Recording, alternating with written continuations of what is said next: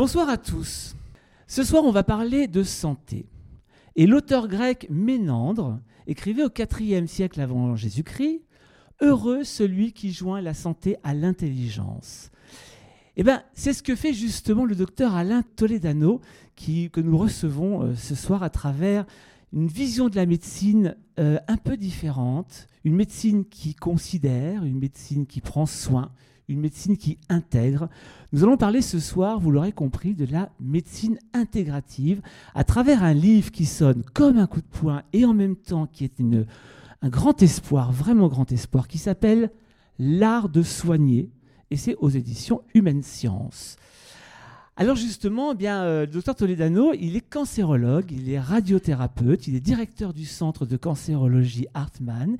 Il a fondé, et il va nous en parler ce soir, en 2018, l'Institut Raphaël à Paris. C'est le premier centre de médecine intégrative en Europe.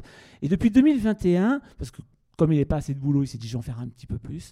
Depuis 2021, il dirige la chaire de recherche en santé intégrative au Conservatoire national des arts et métiers. Toute la société a un rôle à jouer dans la médecine intégrative. Ça, c'est lui qui l'écrit. Et on va justement essayer de comprendre ce soir comment, en accueillant de toute votre force, de tout votre espoir, de toute votre joie d'être avec nous, le docteur Alain Toledano.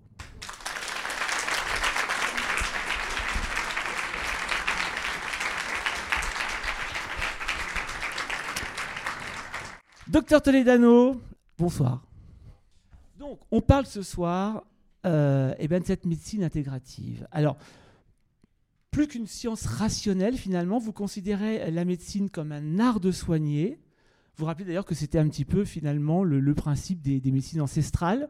Est-ce que aujourd'hui, ces médecines ancestrales, comme on peut penser à la médecine chinoise, par exemple, n'ont jamais été aussi inspirantes? Alors merci d'abord, merci à tous, et à toutes et à tous d'être là et merci pour votre invitation. Alors on commence tout de suite avec les vraies questions ancestrales. Quand vous rentrez en faculté de médecine, on vous dit deux choses. La médecine a deux ennemis, la superstition et l'héritage des anciens. Autrement dit, la religion et la tradition. Et après, le premier cours, on vous raconte Voltaire qui disait L'art de la médecine consiste à distraire le malade pendant que la nature le guérit. Alors tu vas regarder quand même dans tes traditions. Euh, blague à part, si on demande à chacun qu'est-ce que c'est que la médecine, est-ce que vous pourriez définir ce que c'est que la médecine? La médecine, c'est l'ensemble des connaissances scientifiques et des moyens de tous ordres qui sont mis en œuvre pour soulager, prévenir et traiter les maladies, les blessures et les infirmités. C'est-à-dire qu'avec des mots, on soigne et avec des mots, on tue. Mais la médecine a été préemptée par la haute technicité. Alors c'est vrai que moi, ma discipline de cancérologie, on, on prescrit les chimiothérapies, les immunothérapies, tout un arsenal très scientifique et étoffé. Et puis j'ai un autre métier qui est la radiothérapie, où on, traite les tumeurs avec des rayons guidés par des robots pour avoir une précision au millimètre. Donc je suis aussi le fruit d'une médecine très technique. Mais il ne faut pas se tromper en fait. Euh, tout le sujet, c'est d'arriver à traiter des patients et pas des maladies, et que les outils soient au service de l'humain. Vous faites une différence d'ailleurs entre le soin, soigner et prendre soin. Est-ce qu'on peut dire que la médecine traditionnelle soigne et que la médecine intégrative ou la médecine de demain va prendre soin? Alors, bah, on, va avoir euh, naturellement, hein, comme dans toute audience ce soir, à faire travailler nos deux, deux, hémisphères cérébraux. Le droit, qui est très affectif, euh, porté sur l'intuition, et le gauche, qui est très logique, qui est très rationnel. Donc pour nourrir les cerveaux gauches, parce qu'avec les droits, on va, on va s'amuser aussi, je pense, euh, on, va parler de ce système de santé en France. En France, le système de santé, il coûte 300 milliards d'euros par an. Donc on fait un effort colossal pour arriver à le faire vivre, et tant mieux. Alors il y a plus de 3000 hôpitaux, 225 000 médecins, il y a un million d'infirmières et d'aides-soignantes. Et 40% ont envie de changer de métier, parce qu'ils ne trouvent pas de sens dans leur action. Donc il y a une vraie crise de sens. Donc comment on fait pour dépenser 300 milliards d'euros et nourrir le mécontentement des usagers à ce point-là? La frustration des professionnels. Comment on fait pour avoir autant de tensions financières, de rigidité d'organisation quand on dépense près de 11% de notre produit intérieur brut pour un système de santé? Est-ce que c'est simplement en rajoutant des ressources matérielles qu'on arrivera à, récupérer la première place qu'on avait il y, a, il y, a, 20 ans dans tous les classements en santé. Maintenant, dans les meilleurs classements, on n'est même pas 15e. Et pourtant, on n'arrête pas de rajouter un effort colossal. Bah, L'idée, c'est peut-être qu'il faut euh, pas penser uniquement autour de ce qu'on injecte comme argent dans le système et refondre finalement la doctrine de notre système de santé. Et donc la proposition, c'est ça, c'est de passer d'une médecine centrée sur la maladie à une médecine centrée sur l'individu et son projet de vie. Et donc tout le sujet, c'est comment on fait. Eh ben, il y a le soin, il y a le prendre soin, et puis il y a tout ce dont on va discuter. Alors si on fait un, petit, un petit état des lieux pour commencer, parce que c'est quand même assez alertant ce que vous écrivez, 71% des décès annuels dans le monde sont le fait de maladies chroniques. Donc on cite par exemple les maladies cardiovasculaires, les cancers, les maladies respiratoires chroniques, le diabète. C'est euh, un véritable enjeu pour la médecine aujourd'hui, ces maladies chroniques, puisque vous en parlez quand même beaucoup. Oui, alors on, vient de vivre une période pandémique, maladie infectieuse, donc notre cerveau a été rappelé à l'ordre par l'infectieux. Et vous savez, moi j'ai une association humanitaire en Afrique, et donc euh, à chaque fois qu'on va, on dit, vous savez, vous occupez beaucoup de, du sida et du palu, mais le, cancer tue plus que le sida, le paludisme, euh, la tuberculose réunis. Donc les maladies infectieuses ont un peu accaparé l'esprit par la peur qu'on a générée sur la société. Et on sait que les maladies chroniques, c'est un, vrai sujet. En France, on a 20 millions de personnes qui sont atteintes de maladies chroniques. Alors bien sûr, on peut parler d'endométriose, d'insuffisance rénale, de maladies inflammatoires de l'intestin, de cancer, de dépression, etc. Ça coûte 100 milliards d'euros. Alors qu'est-ce qu'on fait, nous, euh, en fait? Ben, En fait, il y a un milliard de consultations médicales chaque année en France. La moitié, c'est pour gérer des symptômes de maladies chroniques. Et ben, nous, médecins, on prescrit dans 93% des cas des médicaments. Contre 40% aux Pays-Bas, ils ne meurent pas plus tôt. Et on jette une boîte sur deux à la poubelle. On jette 7 milliards d'euros par an. Alors on coupe la parole au bout de 23 secondes en moyenne aux patients. Ça, ça, c'est impressionnant. C'est que vous dites finalement que lors d'une consultation médicale, on a 23 secondes pour exposer finalement, en moyenne hein, bien sûr, pour exposer notre problème et le médecin va nous couper au bout de 23 secondes. Oui. En fait, c'est aussi un mécanisme de défense parce qu'en fait, on, sait qu'il faut au moins 90 secondes pour exprimer une émotion simple. Alors, les émotions complexes, c'est un peu plus long. Donc finalement, c'est une façon de ne pas rentrer dans une dialectique d'échange qui permettent le cadre émotionnel et l'entrée en relation. Donc c'est une façon de se diriger rapidement vers la gestion de la maladie et le symptôme, plutôt que d'entrer dans le tout. Et finalement, euh, le système de santé, c'est un système de gestion de maladie. Parce que sinon, c'est quoi la santé? Est-ce que vous êtes en bonne santé? En théorie, la moitié des gens ils vont dire timidement oui, et l'autre moitié ne va pas répondre. Et en fait, la santé, c'est pas du tout l'absence de maladie. La santé, c'est pas le, silence des organes. La santé, elle va se composer de la santé psychologique, la santé émotionnelle, la santé sociale, la santé sexuelle, la santé environnementale. Alors ici, la santé culturelle. Donc c'est important d'intégrer différentes dimensions de la santé et puis d'intégrer aussi d'autres acteurs du système de santé les interventions non médicamenteuses dont on va parler. Et donc il y a une logique, finalement, quand on pense la santé globale, de penser l'intégration, qui est ce mouvement qu'on essaye de porter aujourd'hui. Parce que vous savez qu'en France, on est, euh, on est le pays où il y a le plus de spécialités médicales? On a 55 spécialités médicales, 17 chez nos voisins. Et en fait, il y, a une tendance à la différenciation. C'est-à-dire que nos identités, elles sont expertes. C'est à celui qui va amener la connaissance que l'autre n'a pas. Et c'est cette différenciation qui fait que finalement, ça travaille beaucoup en silo et on a érigé cette expertise. Et le système a aussi besoin de faire la synthèse, de coordonner, de rassembler. Donc le mouvement inverse de la différenciation, on l'appelle l'intégration. Et donc l'intégration en santé va nous permettre d'avoir une vision de toutes ces dimensions et de les intégrer, d'intégrer les acteurs, d'intégrer les interventions non médicamenteuses, et c'est ce qu'on appelle la santé intégrative.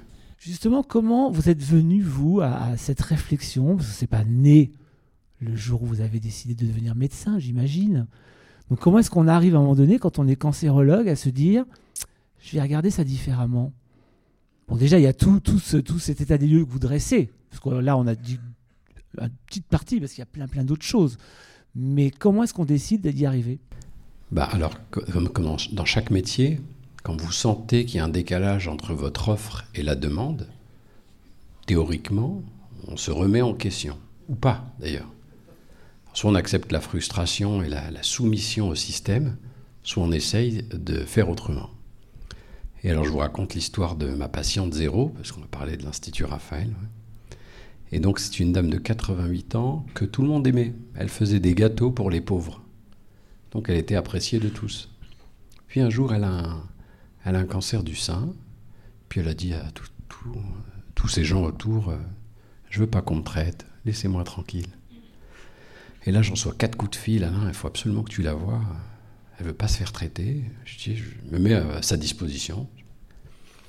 Alors, euh, alors ma grand-mère à moi, elle a eu 12 enfants et elle aidait les femmes à accoucher à l'époque. Et quand cette femme, euh, je la vois, elle, elle se rend compte que ma grand-mère, c'était ma grand-mère, elle me dit, je vous laisse me traiter. Alors moi, j'étais honoré. Et la France est magnifique. Système accessible, solidaire, avec une petite carte verte, tout est pris en charge. La biopsie, l'IRM, la tumorectomie, la radiothérapie, les médicaments, traitement de cancer du sein, c'est 30 000 euros. et puis finalement, à la fin, elle sort plus de chez elle. Elle fait plus de gâteaux. Alors à l'époque, on n'avait pas mis en place notre système. J'appelle mes, mes, copines, hein, kinésithérapeutes, l'esthéticienne, la psychologue. Je leur dis écoutez, vous y allez tous les jours. Vous m'envoyez les factures. Je veux qu'elle refasse ses gâteaux. Et c'est vous qui payez? Et c'est moi qui paye. Et pour tout dire, au bout d'un mois, c'est moins de 1000 euros, elle ressort de chez elle elle refait ses gâteaux. Et là, tu te dis quand même, c'est con. Parce qu'on fait l'effort à 30, on ne fait pas l'effort à 1. À 30, on paye tous les brevets de la planète, on tue les gens socialement. Donc sur le plan médico-économique, c'est débile. Donc vaut mieux s'occuper des gens que s'occuper de la maladie, parce que sinon tout le monde y perd. Donc là on s'est dit, alors il faut structurer l'histoire. Et ça a commencé comme ça. Et d'ailleurs vous écrivez une phrase que j'ai beaucoup aimée, c'est il faut passer à la médecine intégrative, qui dépossédera en partie les médecins de la propriété de la santé. Il faut cesser l'égocentrisme de la médecine, l'humanisme l'exige. Alors justement, eh ben même si on a un peu compris, comment est-ce qu'on définit la médecine intégrative? C'est quoi? On a parlé de la santé intégrative, euh, on a parlé de ce qu'était la médecine. Vous pouvez euh, finalement appliquer le terme intégrative à l'oncologie intégrative, la médecine intégrative, la santé intégrative. C'est toute cette démarche qui consiste à associer ce qu'il y a de mieux dans les médecines conventionnelles, dans les médecines complémentaires, en remettant le patient au centre. Alors on aime bien dire santé pour montrer qu'il n'y a pas que les acteurs médicaux, parce que la santé, c'est autrefois quand on parlait d'énergie, les gens ils avaient une représentation mentale et ils voyaient la locomotive à charbon. Maintenant, quand vous parlez d'énergie, vous avez soit euh, l'éolienne sur un fond vert ou la centrale nucléaire. la représentation mentale, quand on interroge les gens sur la santé, c'est encore l'hôpital. C'est encore la maladie. Alors qu'en fait, c'est bien plus. Ça va de la prévention à la réhabilitation. Est-ce que vous savez que 40% des cancers sont évitables? Et 80% des maladies cardiovasculaires sont évitables si on travaille sur l'alcool, le tabac, la sédentarité, le surpoids. Mais on a moins de 3% de nos budgets qui sont alloués à la prévention. Alors entre ça et la boîte de médicaments qu'on jette sur deux. Ouais. On a de quoi changer le système à coût équivalent, voire avec des économies. Peut-être même. ouais, c'est sûr. C'est pas peut-être. L'art de soigner, c'est avant tout se brancher sur son intuition. Pour vous? Ben En fait, euh, à un moment, l'enseignement de la médecine, euh, a dû choisir entre les facultés des sciences et les facultés de lettres. Voilà. Et on a choisi les sciences. Et pour ne pas être taxé euh, de tout ce qui est astral, ancestral, spirituel, parce qu'en fait, il ne faut pas confondre croire et savoir. Même si on peut être mu par ses croyances, quand on croit, on ne sait pas pourquoi on croit. Alors que quand on sait, on sait pourquoi on sait. Et donc on a voulu scientifiser la médecine pour éviter que toutes les croyances viennent s'en mêler. Mais du coup, on s'est détaché de toute la chose spirituelle, alors religieuse ou spirituelle dans un, autre sens, et finalement on a un peu déshumanisé la médecine. Donc cette déshumanisation de la médecine et cette pseudo-scientifisation de la médecine nous a fait oublier que notre métier, c'est aussi de gérer l'incertitude, c'est aussi de donner de l'espoir. Et donc, c'est Emmanuel Kant qui disait que la médecine est un art et non une science exacte et rationnelle. Donc il faut savoir exercer son art de soigner. Alors c'est hyper intéressant parce qu'on reçoit, nous, beaucoup de scientifiques, on fait pas mal de travail avec eux, et on se rend compte en même temps, et on lit aussi beaucoup, on se rend compte en même temps que la science devient, s'ouvre de plus en plus à la spiritualité, et effectivement à ce côté presque artistique. On accepte aujourd'hui dans une certaine forme de science qu'elle soit spirituelle. Est-ce que la médecine en est à l'ouverture de cette porte-là? Bah, Si votre médecine, c'est de traiter une maladie, ou si votre médecine, c'est de traiter un patient, c'est pas la même histoire. Parce que le patient, c'est un tout. Et il va avoir ses peurs. Souvent, on ne traite pas que le risque, on traite la perception du risque. Donc ça veut dire qu'il faut être connecté avec sa représentation mentale, son expérience, ses peurs. Voilà. Et donc la, démarche, la, relation soignant-soigné, euh, la manière dont on va créer de la confiance, parce que c'est quoi la confiance? Il faut considérer son patient. Et c'est quoi la confiance? Comment on va lui inspirer la confiance? Qui nous donne. Hein? C'est une relation très asymétrique qui vous donne plus que vous ne lui donnez, le patient. La confiance, c'est un état psychologique on va accepter sa propre vulnérabilité, mais basé sur des croyances optimistes de l'intention que va avoir l'autre. Donc le, patient, il va vous donner énormément, et souvent, en contrepartie, il a des portes fermées. Il est déçu, il ronge son frein, il met ses déceptions de côté, puis il fait comme il peut. Puis finalement, on lui impose un cadre relationnel qui ne lui convient pas la plupart du temps. Puis comme le système il est accessible, solidaire, on croit qu'il est gratuit, il n'est pas du tout gratuit, ben, euh, tout le monde croit qu'il faut qu'on se contente. Donc à ce, tarif-là, il faudrait qu'on aspire mieux. Oui, mais le, patient doit se contenter, mais le médecin impose aussi une, une forme de règle par le biais de cette science. Là, vous parlez, vous, de votre médecine à vous, docteur Toledano, mais c'est pas la médecine de tout le monde, vous le savez très bien. Et puis, dans ce livre, vous égratignez suffisamment certains de vos confrères, sans citer de nom d'ailleurs. Hein. Oui, alors, un peu comme Oui, non, mais pour, pas, parce que je, crois aux règles de la, déontologie et qu'il y a des difficultés. Les, les modes d'exercice ne sont pas les mêmes. Et puis, chacun ses mécanismes de défense. Et, et son contexte. Et puis il ne faut pas croire que tous les patients sont vertueux et les soignants mal intentionnés. Il y a beaucoup de patients qui consomment du soin et qui vous amènent les réflexions de docteur Google sur la table en exigeant qu'on passe la carte vitale et les traitements qu'ils ne peuvent pas se procurer eux-mêmes. Donc je veux dire, c'est c'est pas pareil d'être euh, un seul médecin généraliste dans une ville, faire 80 heures et se faire dicter euh, les choses d'un système qui vous reconnaît pas, que d'être spécialiste avec 20 euh, secrétaires et avec des machines, un autre modèle économique. Et puis alors ça, c'est les médecins qui sont quand même les mieux installés d'un système, même s'il y a encore des choses à dire. Il faut penser à tous les autres. Les professions réglementées, nos, infirmières qui vont faire des injections à 4 euros, mais qui se prennent un PV à 50 euros, et qui vont quand même le faire. Et là, encore, elles sont reconnues. Mais alors, si vous pensez à tous les autres qu'on ne rembourse pas, on peut rembourser 20 ans un antidépresseur, mais pas une séance de psychologue. Quelqu'un qui a mal au dos, vous pouvez rembourser 5 fois l'IRM du dos, mais pas une séance d'une heure avec l'ostéopathe qui enseigne les postures à l'école du dos. Donc en fait, on est en train de marcher sur la tête autour d'un système à l'acte. Et c'est le règne de la quantité qui a abîmé le système, avec une orientation exclusivement centrée sur la maladie. Comme la maladie c'est complexe, on s'en contente. Parce que l'humain, c'est encore plus complexe que la maladie. On se si déjà on n'arrive pas à gérer la maladie, comment on va gérer l'humain?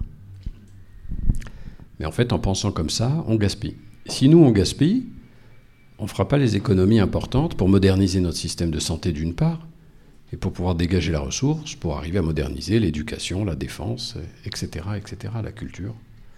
Donc en fait, la problématique, c'est de se saisir de la santé à une échelle sociétale et de ne pas déléguer la santé ni aux administratifs ni aux médecins. Alors, il y a un truc qui s'est glissé entre le médecin et le patient qui vous plaît pas beaucoup d'ailleurs parce que c'est ça peut être dangereux, c'est le diagnostic.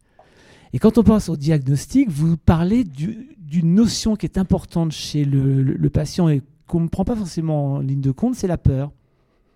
Le diagnostic crée-t-il la peur? Alors d'abord, la démarche diagnostique, elle est importante quand on traite des patients malades. Maintenant, il y a des maladies imaginaires, effectivement. C'est pas moi, cancérologue, qui, qui vais m'écarter de, l'importance d'avoir un diagnostic fin. Vous avez aujourd'hui, euh, grâce à la médecine moderne, on a augmenté la quantité de vie. On a 80 ans, c'est très beau. Donc l'espérance de vie a augmenté, mais pas l'espérance de vie en bonne santé. Elle a même tendance à diminuer, on est à 60, 63 ans.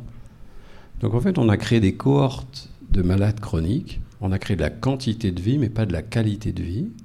C'est coûteux sur le plan économique, mais aussi sur le plan de l'énergie vitale. Donc bien sûr que le diagnostic et la démarche scientifique sont fondamentales. Et même quand on parle de santé intégrative, on va en parler, euh, on a une démarche scientifique. C'est quoi la démarche scientifique selon Claude Bernard C'est-à-dire qu'on va d'abord observer ce qui se passe, puis on émet des hypothèses, puis on expérimente, puis on conclut. On peut essayer de travailler sur la manière d'appréhender la peur de rechute. Là, on a un programme dans l'équipe où on travaille sur la peur de rechute. Il y a beaucoup de gens qui sont traités pour un cancer et qui ne se sentent pas guéris d'ailleurs. Quand ils vous disent est-ce que je suis guéri docteur, c'est un piège. Parce qu'en fait, ça veut dire quoi? C'est quoi la guérison? La guérison, c'est un état de retour complet à un bien-être physique, mental et social. C'est pas le docteur qui va décider si tu as un bien-être mental et social similaire ou meilleur que ton état antérieur. Donc c'est un ressenti du patient. Mais comme on marche de façon binaire, je suis malade ou je suis guéri, si tu te sens pas guéri, tu vas te sentir malade et on ne pense pas à la transition. Et en fait, à part le fait qu'il faudrait créer euh, sur le plan sémantique euh, d'autres mots pour accompagner euh, la guérison, il y a beaucoup de patients qui sont emprisonnés dans cette peur et on les laisse emprisonnés dans cette peur. Et on leur fournit des ordonnances, des examens, et avec des mots, on les, on les fracasse en fait. Hein. Et c'est quoi la transition justement entre le symptôme guéri et le patient guéri? Alors ben, c'est ça. C'est-à-dire que par exemple, les, je reprends l'exemple des patients qui ont peur de rechuter. Alors ça, ça donne quoi une peur de rechute? Cliniquement, c'est des évitements cognitifs, des évitements comportementaux. Il y a des endroits où on n'ira pas, des choses qu'on s'interdira de penser. Il y a une espèce d'hypervigilance, un sentiment d'insécurité, une anticipation dramatisée des événements. Chaque signal du corps, c'est perçu comme une alerte. T'as un corps au pied, tu crois que c'est un cancer. Et donc, en fait, il y a énormément de des millions de gens qu'on a laissés dans cet état de peur. Et pour traiter euh, cette peur de rechute, on ne peut pas y aller qu'avec des médicaments. Ça, d'abord, c'est pas efficace. Et ensuite, c'est un reconditionnement pour aller trouver des nouveaux équilibres ou compenser des déséquilibres. Donc, le travail sur la santé, c'est un travail qui va au-delà de la prescription médicamenteuse et qui doit prendre en considération la personne qui doit aller vers une pleine santé. Et est-ce qu'on peut dire justement que là, il y a deux clés très importantes dans la médecine intégrative pour justement aller au-delà de la peur Ça s'appelle l'écoute et le dialogue. Oui, bien sûr. Euh, c'est important. Alors, c'est pas qu'avec des mots, il faut respecter aussi les silences mais de créer le lien, de donner du temps. Le temps, c'est de la qualité. Et si vous, vous n'avez pas le temps, eh ben, arrangez-vous pour faire partie d'une équipe où le temps va être donné au patient. Le patient peut très bien comprendre qu'on répartit les tâches, il faut qu'il se sente considéré. Et puis, je vais vous dire, j'avais une ostéopathe en stage de 20 ans, et puis donc on fait passer son, les mémoires de stage. Et, je lui dis alors, c'est bien passé votre stage? Il me fait, ouais, ouais qu'est-ce que vous... Elle me dit, ouais, j'ai appris mon métier. moi, je croyais qu'elle allait me parler de craquement, ostéopathe. Et je dis, c'est quoi votre métier? Elle m'a dit, bah, c'est la présence, l'attention et l'intention. Alors, je lui dis, bah, je vous embauche. je l'ai embauché. Bah oui, à 20 ans, elle a compris. Donc, le, sujet, c'est ça, c'est d'arriver à, être dans une relation d'écoute et à permettre que ce soit de façon verbalisée ou de façon symbolisée, ou pas d'ailleurs, mais de permettre à l'autre d'exister. Et ça, euh, alors on va en parler aussi, mon maître à moi, c'est Emmanuel Lévinas, le philosophe, c'est l'éthique d'autrui. On a un devoir vis-à-vis de l'autre fragile. Donc il ne faut pas centrer la relation de soins sur soi-même. L'objet, c'est l'autre, c'est pas soi-même. Et justement, cette écoute-là, il y, y, a un passage dans votre livre où on comprend un petit peu ce que ça peut être. C'est quand il y a cette dame qui arrive à l'Institut Raphaël, et la première chose qu'elle fait dès qu'elle vous rencontre, elle sort son analyse de sang. Et là, vous lui répondez, attendez, ça, vous le rangez, et on va discuter. Donc c'est très important cette phase-là où on ne regarde absolument pas pour le moment le problème, et justement, on dialogue. Oui, oui de toute façon, en plus, nos patients, mais comme en général, dans la société, on est conditionné, on a des réflexes. Donc d'ailleurs, la, réflexion euh, a été supplantée par le réflexe. Donc il y a un moment où il faut quand même qu'on apprenne à se connaître. Euh, s'il n'y a pas l'écoute active, on ne connaît pas les peurs, le champ sémantique. D'ailleurs, quand vous dites à quelqu'un ça va, qu'est-ce qu'il va vous dire? Ouais, ça va. Si vous parlez avec lui trois minutes, il y a 50% des gens, ça va pas du tout. Alors, si vous parlez 10 minutes, ah, c'est rare. Alors, 80% qui ont des troubles de la sexualité. Donc, c'est à vous de mettre le curseur. Si vous voulez aller chercher ce qui se passe dans le cerveau de quelqu'un, c'est facile en fait. Faut l'écouter. D'ailleurs, vous dites que chacun a sa normalité. Vous parlez d'ailleurs, par exemple, du pouls de Napoléon. C'est rigolo, ça. Oui, non, non, bien sûr, chacun sa normalité. Vous pouvez battre à 40 euh, par, euh, par minute. C'était le cas de Napoléon? Et puis pas avoir de morbidité cardiovasculaire et vous pouvez battre à, 150 et aussi. Non, en fait aujourd'hui c'est ça, on essaie de coller à de la statistique, on essaie de coller à des normes. Et c'est pour ça qu'on parlait du malade imaginaire. Des fois on le fabrique, nous, le malade imaginaire.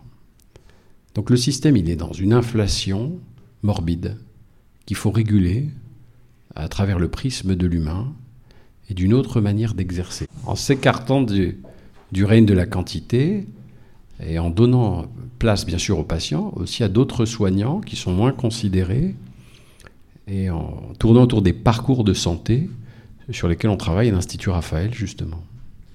Est-ce que vous acceptez qu'on dise que finalement tout ça c'est de l'empathie? Oui. C'est médical comme terme finalement de dire qu'on est empathie. Oui, l'empathie. Euh, alors bien sûr, il y a l'empathie. Euh, il y a plusieurs formes d'empathie. C'est la capacité à aller euh, comprendre les émotions de l'autre les intégrer. Et puis après, il y a une empathie plus mature où on, se laisse aussi pénétrer par l'autre. Donc on fait jouer ses neurones miroirs. Donc il y a une relation qui s'installe.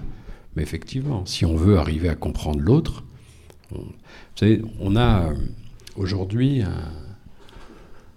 Alors, je vais vous raconter quand même ce qu'on fait, parce que je vous parlais plusieurs fois de l'Institut Raphaël, et c'est vrai que c'est nul pour ceux qui ne connaissent pas. Donc, je vais vous le raconter, je vais vous parler des émotions et de l'empathie. Voilà, c'est mon fil rouge. Euh, nous, on a considéré euh, que notre offre de soins n'était pas suffisante. Bon. Alors, on s'est dit, qu'est-ce qu'on fait? Ben, On va fabriquer autre chose. Mais il fallait que ce soit accessible, solidaire, et puis qu'on puisse créer de la valeur, que ce soit d'intérêt général. Donc, mon associé Anna est musulmane, Marc est protestant, Olivier est catholique, moi je suis juif. Donc on s'est dit, c'est quoi l'histoire? Eh ben, On va appeler Raphaël, c'est l'ange de la guérison, ça va bien à tous les quatre, c'est très bien. Donc on l'a appelé l'Institut Raphaël. D'accord? Et Raphaël, on a trouvé un, vieux bâtiment qu'on a reconstruit complètement. Et là, on habite les médecins et les acteurs de soins paramédicaux. Sophrologues, sexologues, psychologues, nutritionnistes, acupuncteurs, yoga, qigong, shiatsu. Je peux vous faire ça longtemps, il y a 40 disciplines, 85 soignants. Et là, on va co-construire avec chaque patient des parcours d'accompagnement coordonnés qui vont être orientés vers la nutrition, les émotions, l'activité physique, le bien-être, le retour à l'emploi. Et on offre gratuitement les soins aux patients. Et on les évalue. Et donc, on a offert en 4 ans 56 000 soins évalués à 3500 nouveaux patients. Et donc, on a montré qu'on diminuait le taux de dépression, de plus de 60% sans médicaments. On diminuait le sentiment d'isolement chez des gens pourtant bien entourés. On diminuait les troubles du transit intestinal qui font qu'il y a des gens qui ne peuvent pas tenir une réunion et ça les mine. On diminue aussi les troubles du sommeil qui euh, concernent un tiers de la population. Donc l'insomnie, le réveil nocturne, les troubles d'endormissement, les apnées du sommeil, etc.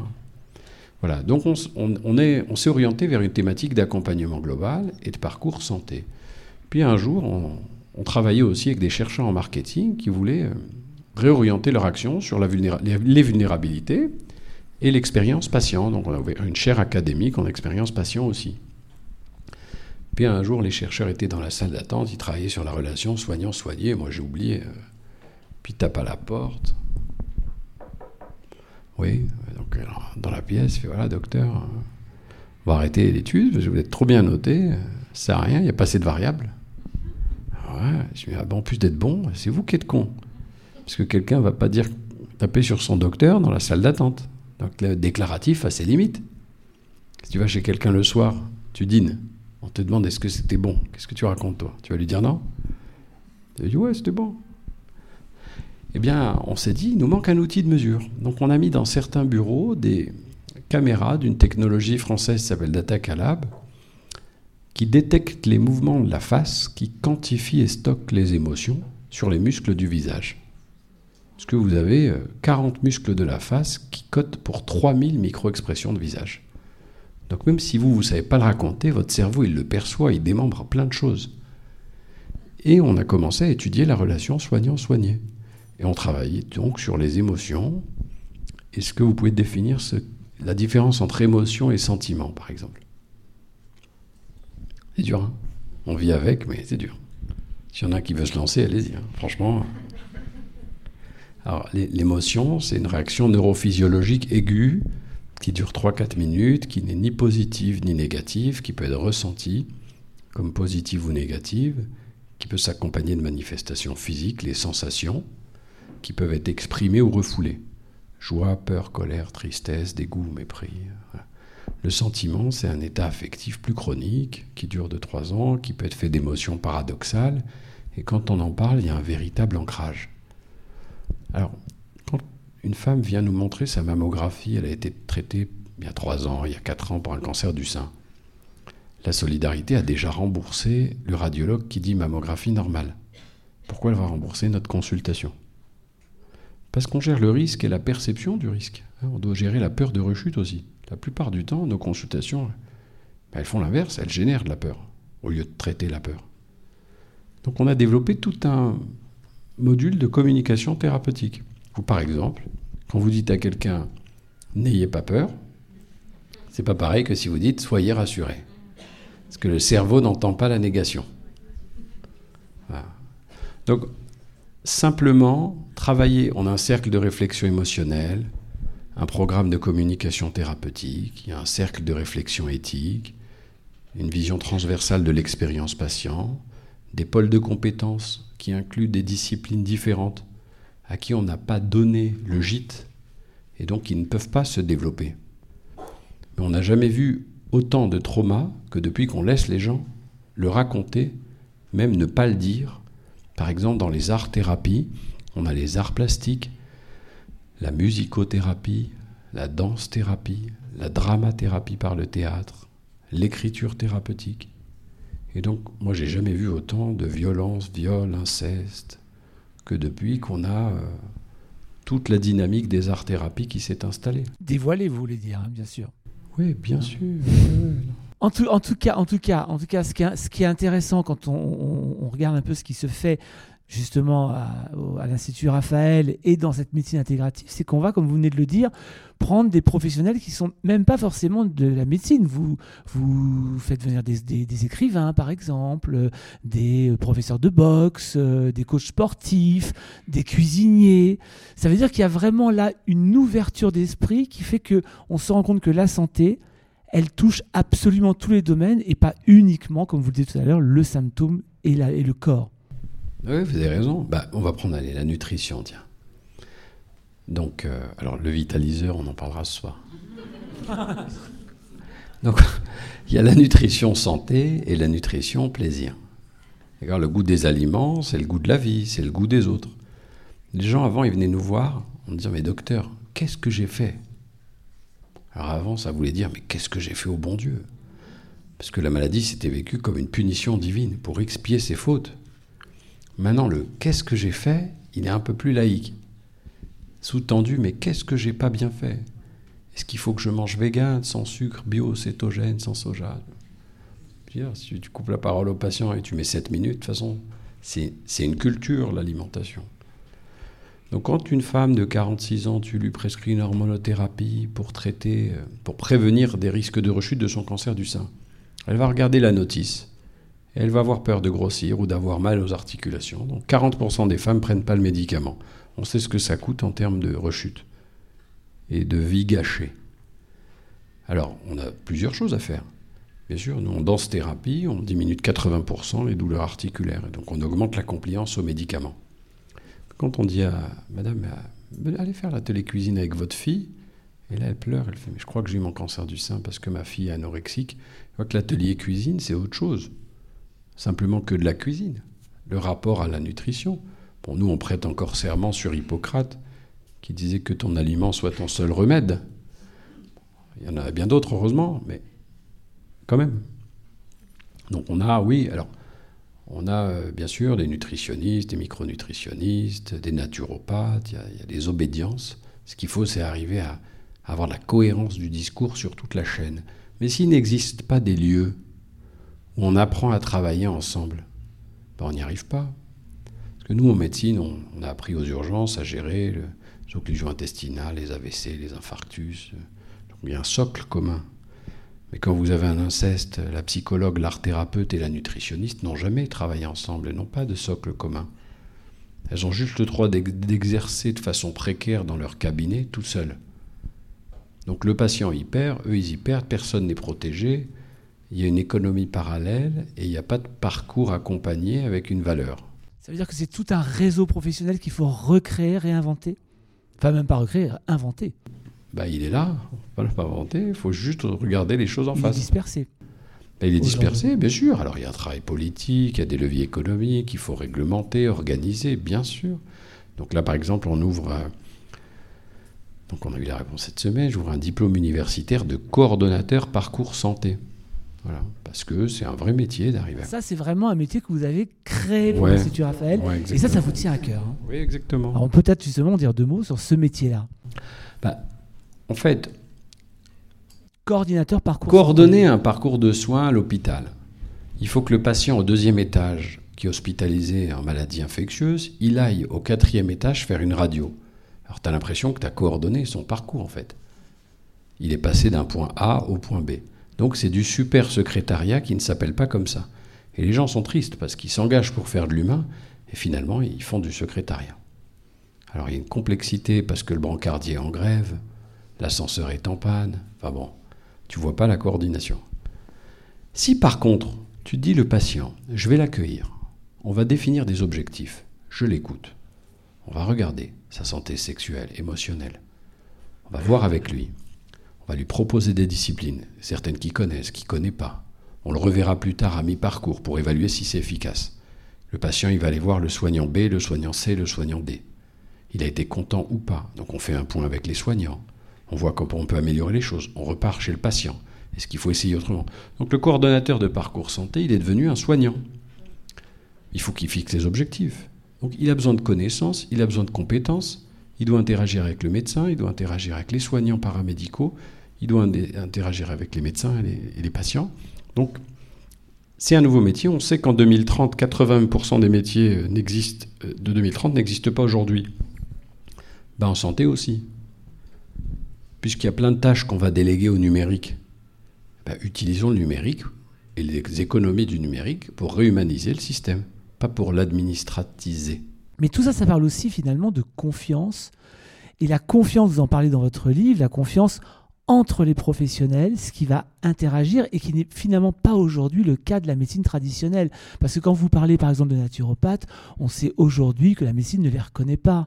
Il y a plein de, gens dont, que vous utilisez, en tout cas avec qui vous travaillez, vous collaborez, euh, que vous, avez, vous appelez d'ailleurs des, des, médecines complémentaires, ce qu'on appelle des médecines parallèles par exemple, vous, vous c'est des médecines complémentaires, le mot est quand même pas anodin. Tous ces gens-là, ils ne sont pas forcément reconnus par la médecine. Là, il y a quand même un gros travail de confiance. Bon, alors, alors, médiatiquement et politiquement, quand on aborde ces questions, vous avez deux manières de le faire. Soit vous dites les médecines complémentaires, kinésithérapeutes, psychologues, nutritionnistes, et là, en général, vous voulez embarquer l'adhésion. Soit vous dites les magnétiseurs, puis les naturopathes, Et là, vous savez que vous voulez donner à manger à la mivilude, et alors le médecin, il devient fou, les dérives sectaires, il faut le mettre au placard. Alors globalement, j'étais au congrès des naturopathes amicalement en leur disant les choses de cette façon. Sur 500 euh, patients pris en charge en naturopathie, 1600 séances, on diminue les troubles du transit, les diarrhées de 70%, on diminue les troubles du sommeil, superbe. Il y a trois principes en naturopathie, le vitalisme, les énergies. Et là, on travaille sur la prévention, le sport, les énergies vitales, c'est super. Personne ne va vous dire que c'est pas bien, c'est pas vrai, c'est super. On donne du temps, on coach, on motive, il y a une dynamique humaine, c'est superbe. Ensuite, il y a l'humorisme, les humeurs. Alors depuis euh, Hippocrate, bien sûr, on peut être chaud, sec, bilieux, ce qu'on veut, mais on a arrêté de faire des saignées, c'est morbide. Donc ça reste du langage symbolique. Et puis ensuite, on a un troisième principe en naturopathie qui est le causalisme. Comme s'il fallait trouver un rapport causal vite fait, bien fait, à tout. Donc la dame qui vient à un cancer du sein, tu vas pas lui dire c'est parce que tu as un problème avec ta mère. Donc il y a un moment où il faut faire la différence entre le langage symbolique euh, au conditionnel et l'affirmation. Il faut s'inscrire dans la cohérence d'un parcours. Il y a beaucoup de soignants complémentaires qui s'excluent parce qu'ils affirment leurs croyances et ils assènent des vérités non vérifiables. Donc moi j'intègre des naturopathes, je suis très à l'aise. Et je vais aider les naturopathes à faire leur mémoire et leur thèse. Mais je pense qu'il faut réformer aussi la manière pour qu'on puisse les intégrer dans un parcours santé où le patient est le centre. Ni le médecin, ni les naturopathes, ni l'acte. Donc bien sûr qu'il faut, il faut apprendre aux gens à travailler ensemble et à faire la différence entre les croyances, le savoir, le doute et le dogmatisme, parce qu'il y a une méfiance de la société envers la science. Hein, on accepte le risque naturel, mais on n'accepte pas le risque manufacturé ou industriel. Il y a une espèce de méfiance. Et euh, alors, le doute, c'est très important en science. On n'avancerait pas si on ne doutait pas. Il faut remettre en question. Il y a le doute positif. Mais c'est très différent du scepticisme dogmatique qui est en train de se répandre. Alors, c'est quoi le sceptique? C'est Claude Bernard, le père de la recherche, qui disait Le sceptique ne croit pas en la science, il croit en lui-même. Il pense que tout est opinion et que toutes les opinions se valent. Donc on a aujourd'hui des discours dans lesquels on ne se retrouve pas. Sur 6500 naturopathes, il y en a 1000, 1005 qui sont moins bien formés, alors qu'il y a des écoles superbes qui travaillent bien. Donc je ne veux pas être l'égérie des naturopathes lorsqu'on doit faire de la santé intégrative et qu'il y a des tonnes de disciplines qui méritent qu'on les évalue méthodiquement autour d'un parcours santé. Donc il y a des écoles de naturopathie qui feront le travail, mais on va les aider, comme la sophrologie, comme l'hypnose, comme les médecines traditionnelles chinoises. Et voilà, il n'y a pas de raison qu'on mette de côté, on doit faire de la recherche, mais il faut donner l'occasion aux gens de fabriquer des connaissances nouvelles, les mettre en situation et avoir des objectifs. Quand tu vas faire une étude en naturopathie, tu ne veux pas dire qu'il faut que tu diminues ta tumeur cérébrale avec les plantes. Tu peux le faire si tu veux. Bonne chance. Pourquoi pas? Mais la question, c'est pas ça. C'est les gens, ils sont pourris parce qu'ils n'arrivent pas à dormir. Ils sont fatigués, ils perdent du muscle. Ils ont des troubles du transit, impossible. Donc, ils prennent plus leur traitement. Donc, il y a de la place pour arriver à compléter, prendre ce qu'il y a de meilleur chez l'un et chez l'autre. Et on n'est pas obligé de trouver un rapport de cause à effet en disant Eureka, j'ai trouvé la formule. Il faut faire la différence entre la cause et la corrélation. Tu peux avoir deux facteurs qui sont liés sans forcément que l'un implique forcément tout seul l'autre. Donc il y a une recherche corrélationnelle plutôt qu'une recherche causale. C'est un peu sioux, mais c'est ce qui fait que les naturopathes aujourd'hui sont pris pour des charlatans tous. Ce qui est dommage, parce qu'il y a de très bons, avec de bonnes bases solides, et on en a besoin. Et pour ça, il y a une notion importante dont vous parlez, que j'ai trouvé assez finalement presque novatrice. C'est un médecin qui vous écrit un livre et qui vous dit il faut savoir assumer qu'on ne sait pas, il faut savoir assumer qu'on a, qu'on a des limites de compétences, que, ben voilà, que, que, tout n'est pas d'un savoir totalitaire. Et c'est grâce à ça, finalement, qu'on ouvre la porte à d'autres professions, d'autres professionnels qui vont apporter, comme vous dites, ces petits suppléments d'âme, ces petits plus dans l'analyse et dans le suivi euh, d'un patient. Bien sûr, bien sûr. Quand on dit que le métier, c'est de gérer l'incertitude, ben, c'est l'incertitude du patient, qui ne sait pas souvent s'il va mourir, il a peur de mourir, il a peur de souffrir. Donc c'est complexe de gérer l'incertitude. Quand tu te croyais immortel, consciemment tout du moins. Mais l'incertitude est aussi du côté du soignant. Tu sais pas tout, ça avance. Personne ne peut lire les 3000 articles qui sortent chaque jour, c'est pas vrai. Donc de toutes les façons, il va falloir intégrer d'autres connaissances. Moi, j'ai pas appris la santé environnementale à la fac. Donc la patiente, elle vient, on essaie de la faire arrêter de fumer, mais elle brûle des encens chez elle, et une heure d'encens à la maison, c'est comme si elle fumait 12 cigarettes. Alors la pollution, ça tue 9 millions de gens par an. C'est la ville de New York qui crame chaque année. C'est 100 000 morts en France. Donc c'est sûr que si tu ne regardes pas la pollution de l'air intérieur, la ventilation, les moisissures qui donnent de l'asthme, etc., mais on ne l'a pas appris ça. Donc il va falloir aussi qu'on rénove nos connaissances, puisqu'il y a des connaissances nouvelles. Donc on ne peut pas avoir un diplôme à un moment et 40 ans après exercer de la même façon. C'est possible ça. D'ailleurs, tu donnes les mêmes antibiotiques, mais les bactéries ont évolué. Il y a de l'antibiorésistance, donc il faut revoir sa manière. Et pareil pour le bruit. Bon, là, il y a du calme ce soir, hein. Donc ça va. Si tu vas au marché à côté, là, on passe de 50 décibels à 60. Euh, au-dessus de 55 décibels, on multiplie par 3 le risque cardiovasculaire. Il y a 3 millions de Français qui travaillent avec une toxicité sonore majeure. Donc les, conditions environnementales, c'est très important. Donc les environnements et les comportements. Et c'est toute la démarche de prévention. Alors il y a la qualité des milieux et puis les environnements psychosociaux. Le burn-out, c'est un vrai sujet. C'est un sujet à l'hôpital, dans les établissements médico-sociaux, parce qu'il y a une fatigue émotionnelle chez les soignants, surtout les soignants empathiques il y a ce qu'on appelle le traumatisme vicariant, c'est-à-dire qu'il y a un transfert du traumatisme du patient vers le soignant, qui à force de récupérer les traumatismes de tout le monde, à un moment s'effondre. Donc il faut de la supervision, des équilibres en santé, y compris pour les soignants. Sinon, tout seul, on se met les mécanismes de défense, on déshumanise. Justement, quand on crée l'Institut euh, Raphaël, on s'occupe de l'environnement, alors vous dites bien, c'est pas la maison, là où finalement on est le mieux logiquement chez soi, mais c'est pas l'hôpital non plus, où là l'environnement est très anxiogène, y compris pour l'équipe médicale. Oui. Donc c'est quoi l'environnement presque idéal? Non, moi je ne crois pas que l'hôpital soit le lieu de santé. Je crois que l'hôpital c'est le lieu de gestion de la maladie. Je pense qu'on peut faire des efforts à l'hôpital pour le rendre joli, euh, l'humaniser mais ce ne sera jamais le lieu électif euh, d'une santé globale. Donc il va falloir des tiers-lieux et réinventer une approche. Voilà, donc la réhabilitation euh, dans les maisons de convalescence ou, ou la prévention, la, santé au travail, la santé scolaire. Voilà, toutes ces thématiques dont on n'entend pas parler. On entend parler que de la grève de l'hôpital, les urgences, le truc. C'est pas le système de santé qui va euh, nous faire avancer. Si on ferme un hôpital parce qu'il n'y a pas assez d'actes, c'est pas grave. Faut arrêter de crier parce qu'on a fermé des lits. On n'a pas besoin d'avoir 50 euh, lits de diabétologie et personne qui apprend aux gens à manger, à faire du sport. Donc faut arrêter de payer des lits à 2000 euros par jour quand tu donnes pas une consultation de nutrition à 50 balles pour qu'on t'explique ce que c'est qu'un aliment ultra transformé.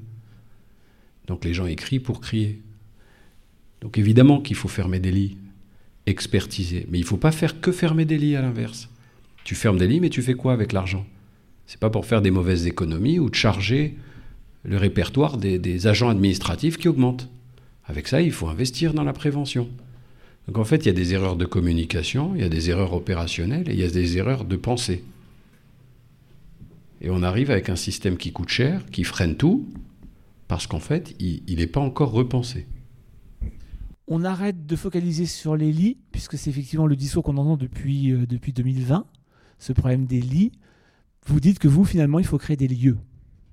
C'est ça la solution. Oui, le lieu crée Et le une solution qui coûterait pas plus cher. Parce qu'on a, on a tendance à se dire, si on crée des lieux, on crée donc des équipes. Vous, les équipes avec lesquelles vous travaillez, ils sont quand même très, très, très nombreux. Donc on dit tout ça, c'est un budget. Oui, ce qu'on disait, c'est le lieu crée le lien. D'accord? Maintenant, il faut se dire que l'hôpital d'à côté, Là, je dois hospitaliser un patient tout à l'heure qui avait 39 de fièvre, peu de globules blancs après une chimio. Bah, il manque un lit dans le service. Donc on va dire, mais pourquoi on n'a pas créé les lits, on a fermé le lit, etc. Tu montes dans le service et tu vois une dame âgée qui a des enfants qui ne s'occupent pas d'elle. Elle a 80 ans et elle est là depuis 20 jours à attendre un scanner. Il y a un seul scanner dans l'hôpital. Le scanner, ça coûte 500 balles, mais ça fait 20 jours que ça coûte 1500 euros à la Sécu parce qu'elle attend son scanner. À l'échelle de l'hôpital, tu achètes trois scanners, tu vides les lits et tu mets les patients qui ont besoin d'être hospitalisés. Et ça coûte pas plus cher. Donc on dépense mal l'argent. Il faut arrêter de croire qu'en rajoutant des lits. Donc c'est un, un, espèce de symbolique du système est malade. Sauf que tout le monde a des, a des idées de, qui, vont vers ce sens de la, la consommation, de l'apparat. Et on n'a pas valorisé le soin et le prendre soin par rapport à la maladie. Donc il ne faut surtout pas reproduire nos erreurs du passé. quand on essaye d'avoir une démarche d'amélioration de système, il faut mieux communiquer, mais il faut savoir dire les choses.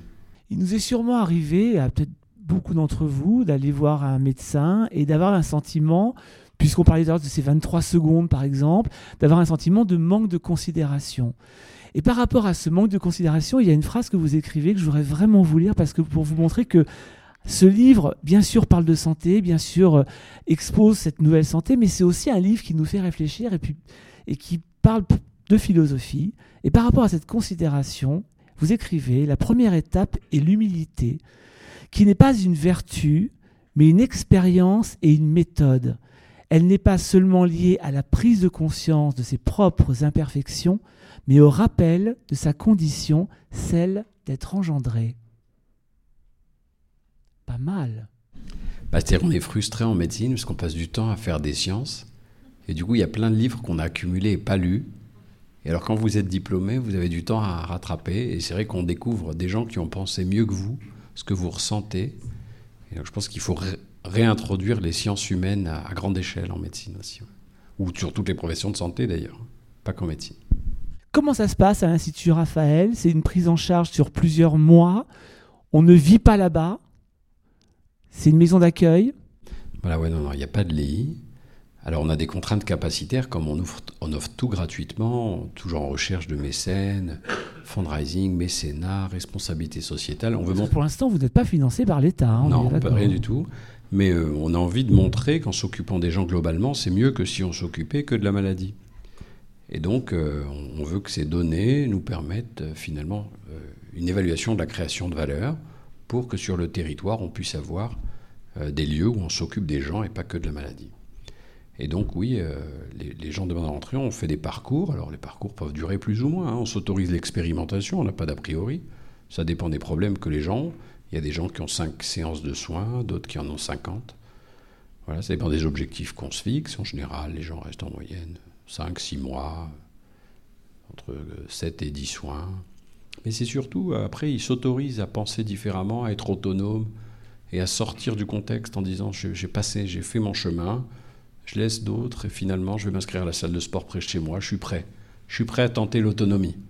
À un moment, ils ne se sentent pas capables et puis euh, il y, a un palier qui est franchi. Donc il faut autoriser ce sas pour accompagner finalement le rétablissement de ses propres équilibres.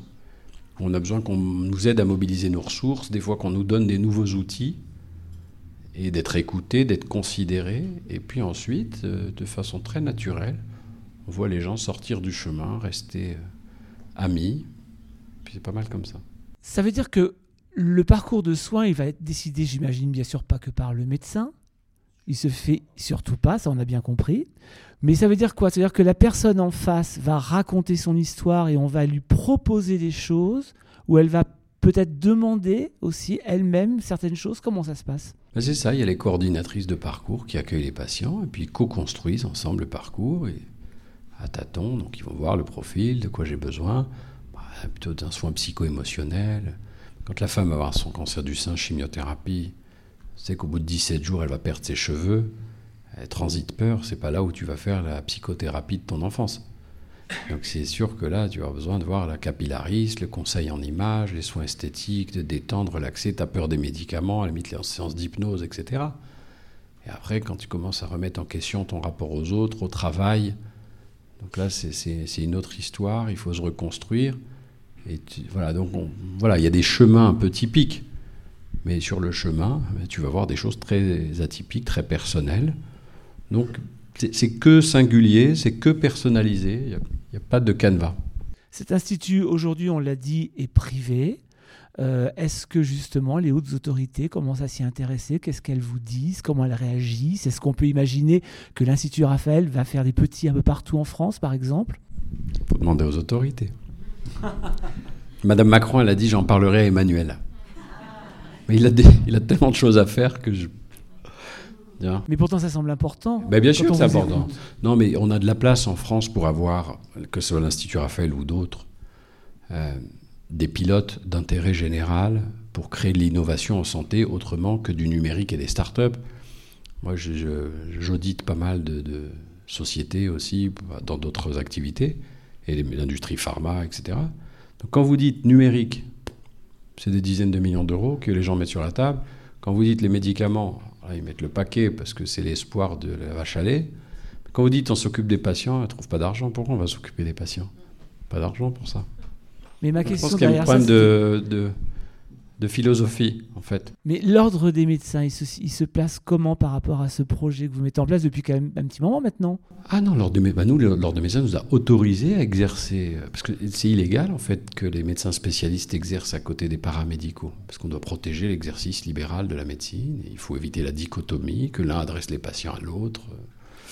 Mais moi, je, au président du Conseil de l'ordre, vous savez, pour protéger la médecine, il faut protéger les patients. Euh, et donc, en fait, moi, j'ai pas besoin de plus de patients. Hein. J'en ai trop à traiter en cancérologie. Ce que je veux, c'est la qualité. Donc, il faut qu'on exerce ensemble. Donc, ils nous ont donné une dérogation pour exercer dans cet espace. Donc, il faut aussi qu'on fasse évoluer la loi aussi. Ça s'appelle la médecine intégrative, ça s'appelle l'Institut Raphaël. Et ça s'appelle On espère qu'on va vous entendre, parce que fondamentalement, c'est intéressant. Ce livre-là, je l'ai dévoré. Parce qu'on y apprend évidemment plein de choses, nous qui ne sommes pas forcément du corps médical, voire pas du tout en ce qui me concerne. On y apprend beaucoup d'espoir, on a envie de vous aider, on a envie de vous soutenir dans cette démarche-là, parce qu'on se dit que effectivement, on est dans le vrai, on est dans quelque chose vers lequel il faut aller. Ça s'appelle L'art de soigner aux éditions Humaine Science. Euh, Alain Toladeno, bah merci beaucoup. Merci à vous. Merci. Il est... Euh, Il est des rencontres comme ça qui nous font du bien et qui nous mettent en santé. Moi, je me sens en pleine forme du coup ce soir. Alors, je sais pas si c'est psychologique, mais en tout cas, même si c'était que psychologique, ça fonctionne bien. Merci à toute l'équipe du Télégraphe. Merci à vous. Et merci à vous